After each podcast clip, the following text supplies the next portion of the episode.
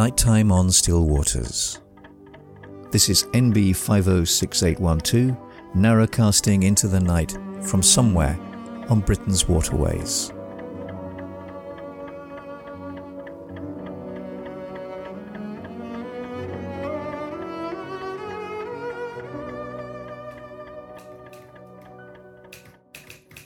Fifteenth April, Thursday. Today was one of those perfect spring days. The air still had that edge of ice to it, but the day was filled with a thick, syrupy warmth that was heavy with blossom and insects.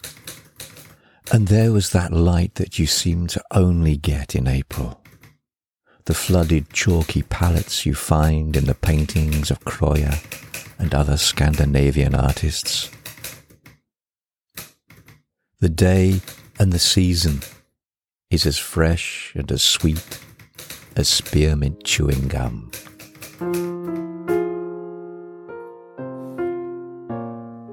This is Narrowboat 506812, narrowcasting across the crisp April night under the slither of a crescent moon that's hanging above an old oak tree. It's a night filled with duck call and sheep song. Welcome. And an especial welcome if you're finding things a little bit tough or difficult at the moment. There's always room for you here. John Clare, the 19th century peasant poet, might have painted March as a month of many weathers. Well, it also seems to be holding true for this past week. Twice we woke to snow falling, and each night has been below zero, sometimes getting as low as minus four. But the days have been crystal bright and the sun has dulled the keen scything northerly and easterly winds. And actually, perhaps we shouldn't be too surprised for if we were to turn to our Miles Hadfield's an English almanac, and let's face it, who of us doesn't, then we'll find that he notes the 11th to 14th of April comprise Buchan's second cold spell. Before he was discovered by the newspapers, it was called Blackthorn Winter. And a number of bad snowstorms and severe frosts have happened during the month, even after Easter has passed. And actually, to be honest, I don't even need to go as far as Miles Hadfield. Growing up, I remember Dad's yearly prognostications during early spring warmth, warning of a blackthorn winter on its way, still waiting to pounce on the young buds, both human and botanical. But then Hadfield also goes on to say that in our islands it is the gardening month, if on a fine April evening we look from the windows of a railway carriage as the train winds along one of those high embankments which so often span our dense suburbs, there is displayed below a scene of vast industry in the myriad gardens within sight. Hadfield is undoubtedly right, but gardeners do well to protect their seedlings at the moment. Mornings are decorated with a filigree lace, the whites of early spring. Some of the blackthorn have burst into blossom a second time, and the hawthorn leaves are bursting into emerald bud. Their sweet young leaves, called in an older time bread and cheese, and much loved by children and forager alike. And I found the first cornflower blue speedwell the other day, the Venus of the summer constellation of plants and the salix down by the side of the canal are budding beneath their catkins, and the hedgerows are misted and emerald green and white. And in fact, while I was jotting down some notes under the cratch cover the other day, a wasp, the first of the season, joined me for a while. Lockdown restrictions were further eased on Monday, and the canal is seeing more traffic again on the towpath and water and a number of the hire boats have gone past us, framed under a glorious cloud canopy of cumulus castles and sunshine. I mentioned last week that our swans seem to have given up on their nest and their eggs. The pen that the female remained sitting even though they had both nudged their five eggs out of the nest. And she persevered for a few more days, the eggs untouched, lying beside the nest. And then just before we returned, they left, taking up their lives prior to the disruption and turmoil of nesting. On Thursday, I watched them picking through one of their earlier abandoned attempts at nests. A lone egg still undisturbed, sitting beside it. I don't think they were trying to rebuild it, and possibly were just foraging, picking at the broken and torn reed stems, the colour of straw in late summer gold. And actually, I was surprised at how long the discarded eggs lay untouched, lying like some scene from an abandoned game of bowls. And gradually, every couple of days, another was broken and eaten. Both swans are clearly young, and the female was still very young when we arrived last year before the restrictions and the lockdown happened again. And then for a month or two she disappeared only to return a few weeks later, just before winter began to bite, with a male partner. And at first it was difficult to distinguish the two of them, but now it's becoming easier as they're growing older and becoming more adult. And apparently their nesting behavior is not that uncommon in juvenile swans. And I was told that the eggs are quite often infertile in the first year, Perhaps it's nature's way of providing a practice run. Two children playing house, testing the waters, seeing how it's done, what works best. Two weeks ago, the first of our ducklings were born. Six scruffy balls of fluffy feathers, bouncing like corks on the water's surface. It was a damp and grey world into which they were flung, and cold too. The water was of dull steel and choppy with a biting wind. And the ducklings scooted on the surface, fussed and scolded by their mother, and she had every reason to too. The swan had taken exception to their presence and was stabbing at them with its long, elegant neck and I saw them later clustered in the shelter of one of the boat's sterns, affording a bit of protection from the wind and predatory eyes. And that was the last I saw of them. Early the next morning, in the post-dawn mist, a frantic female duck raced across the bank and the grass beside the water, yelping calls that hung unanswered in the air all the caution left behind, driven by an intense maternal instinct and urge. She walked or waddled straight up to me and then past Penny, seemingly blind to the danger that we could pose. Her partner trotted a little behind her, sometimes finding it difficult to keep up with her. She even ignored the Kray twins, the, the pair of feral domestic ducks that bully and torment the mallards. And even they seemed to respectfully let her pass. Quacking, she tore through the undergrowth, calling out to her young ones. Unanswered. If ever there was an image of being demented with fear and grief, this was it. It was as if her world had ended and all the rules and norms of life no longer applied. And it was true, because for her, it had. That little bustling, frantic figure calling out into an unyielding sky has now merged into the rest of the community and is no longer visible. And perhaps there's no greater expression of our disconnect with the environment and our lives, I mean our real lives, than this. Because it feels wrong. Spring is meant to be about life, not loss and death.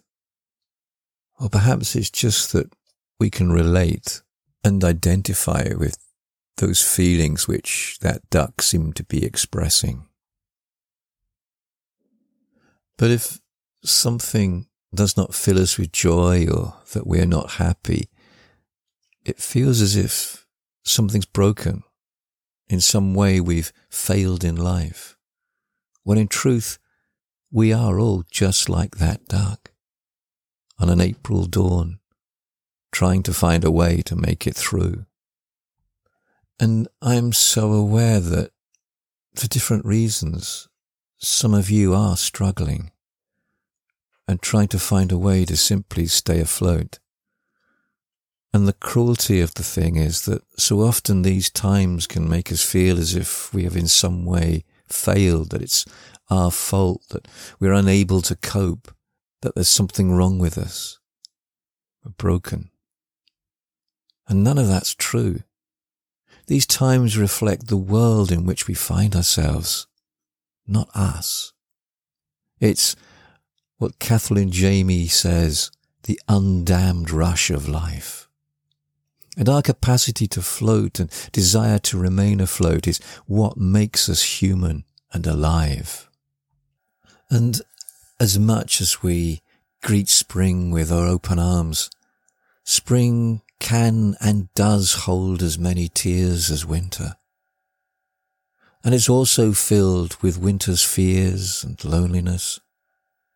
And if we are touched by those things from time to time, it's not our failure or things have not gone wrong. It's just life, that undammed rush of life.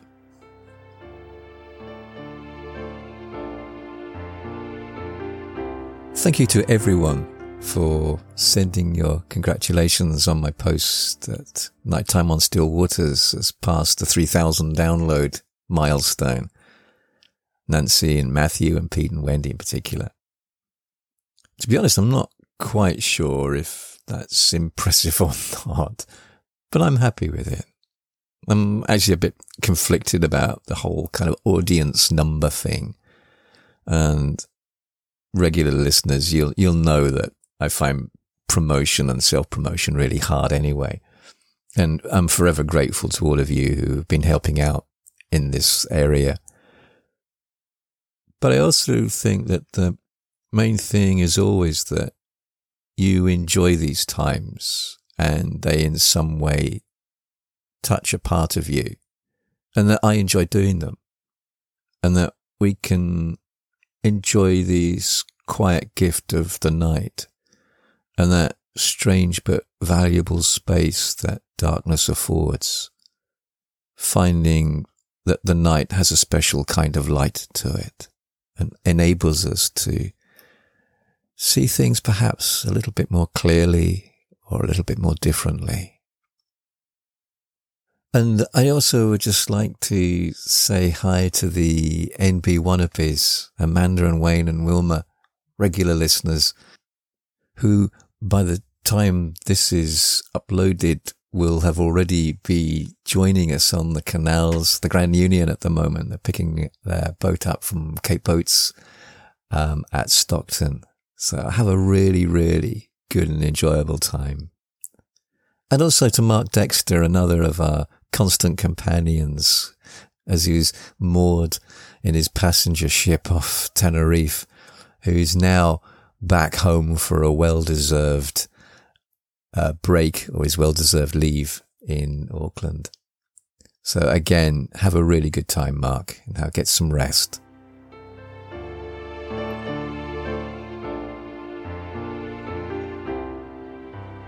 This morning I noticed the green shoots and tight globular buds of flowers of the elder by the towpath gate, and young rabbits taking the advantage of the clear, sharp dawn. The rich yellow dandelion heads were still closed, waiting for the sun to climb and the air to warm. And there's a thickening green under the hedges, which is now becoming embroidered with the chocolate wrapper purple of ground ivy. Robin run in the hedge. I love these local names. Vickery lists them.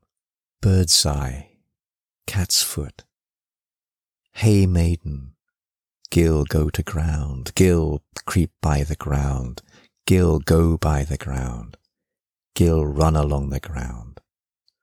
Robin run up the dike, run away Jack, Tunfoot. Vickery also notes that it's common gypsy cure for styes and other eye conditions.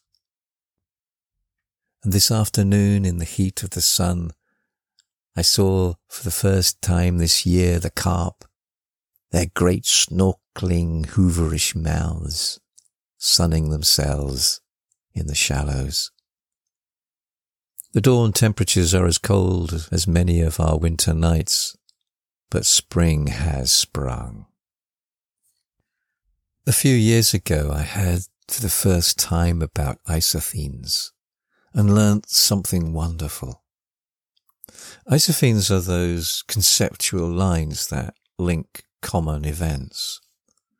And spring isophenes are magical, the first sightings of snowdrops, crocuses, daffodils, blackthorn blossom, frog spawn, cuckoo calls. These isophenes are visually charted now so beautifully on social media posts.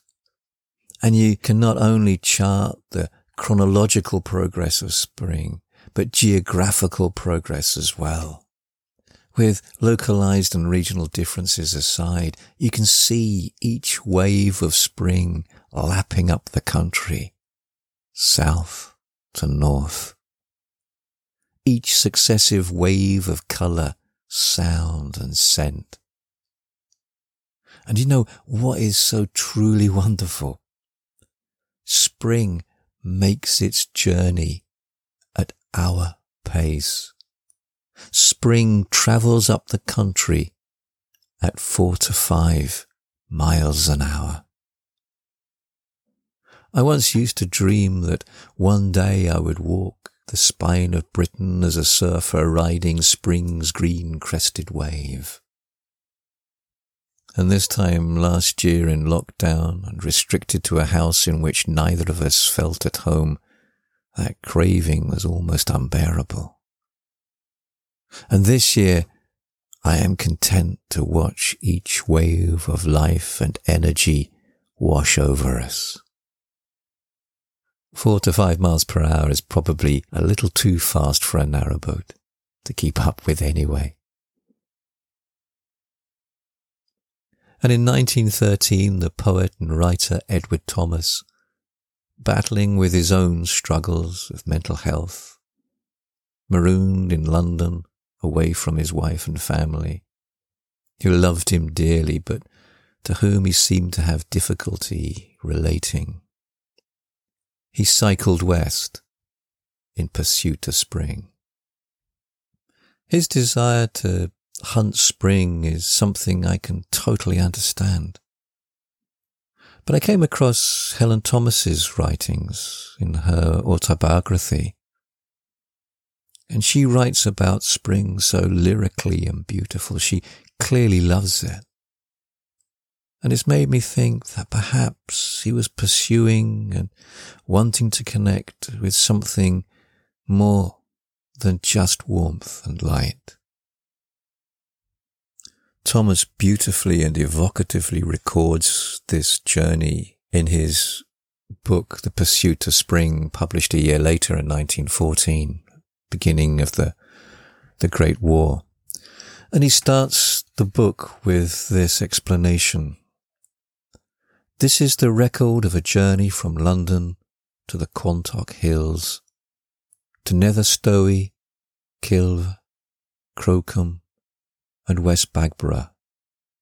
To the high point where the Taunton Bridgwater Road tops the hills and shows all Exmoor behind, all the Mendips before, and upon the left the sea, and Wales very far off. It was a journey on or with a bicycle. His account contains many beautiful passages, far too many for me to, to read out here now, but I do aim to read some because they're just far too good not to share. But he finishes his book and his final chapter is titled The Grave of Winter. And he writes as he reaches the Quantocks and looks down at the Bristol Channel below that he has found spring. And he writes, Turning to the left again when the signpost declared it seven and three quarter miles to Bridgwater, I found myself on a glorious sunlit road without hedge, bank, or fence on either side. Proceeding through fern, gorse, and ash trees scattered over the mossy slopes. Down the slopes I looked across the flat valley to the Mendips and Brent Knoll, and to the steep and flat holms, resting like clouds on a pale, cloudy sea. And what is more, through a low arched rainbow, I saw the blueness of the hills of South Wales. The sun had both dried the turf and warmed it. The million gorse petals seemed to be flames sown by the sun. And by the side of the road were the first bluebells and cowslips. They were not growing there, but some child had gathered them below at Stowey or Durley, and then, getting tired of them, had dropped them. They were beginning to wilt, but they lay upon the grave of winter. I was quite sure of that. Winter may rise up through mould alive with violets and primroses and daffodils, but when cowslips and bluebells have grown over his grave, he cannot rise again. He is dead and rotten, and from his ashes the blossoms are springing. Therefore I was very glad to see them. Even to have seen them on a railway station seat in the rain, brought from far off on an Easter Monday would have been something. But here, in the sun, they were as if they had been fragments fallen out of that rainbow over against Wales. I had found winter's grave. I had found spring and I was confident that I could ride home again and find spring all along the road. Perhaps I should hear the cuckoo by the time I was again at Avon, and see cowslips, tall on ditch sides and short on chalk slopes, bluebells in hazel copses, orchises everywhere in lengthening grass and flowers of rosemary and crown imperial in cottage gardens and in the streets of London cowslips, bluebells and the unflower-like yellow-green spurge. Thus I leapt over April and into May. As I sat in the sun on the north side of Cothelstone Hill, on that 28th day of March, the last day of my journey westward to find spring. And may you all find your springs too.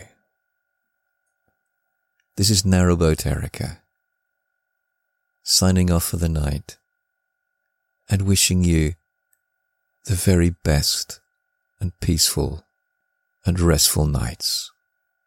Good night. Temperature outside 3.6 degrees. Inside 25 degrees. Humidity 44%. Dew point minus 2 degrees. Wind direction east. Wind strength 2 miles per hour. Barometric pressure 1027.1 steady. Cloud cover 10%. Cloud ceiling nil. Precipitation nil. Moon phase 27.1%. Waxing crescent. Day length 14 hours 3 minutes. Sunset 2008. Skycasting 602.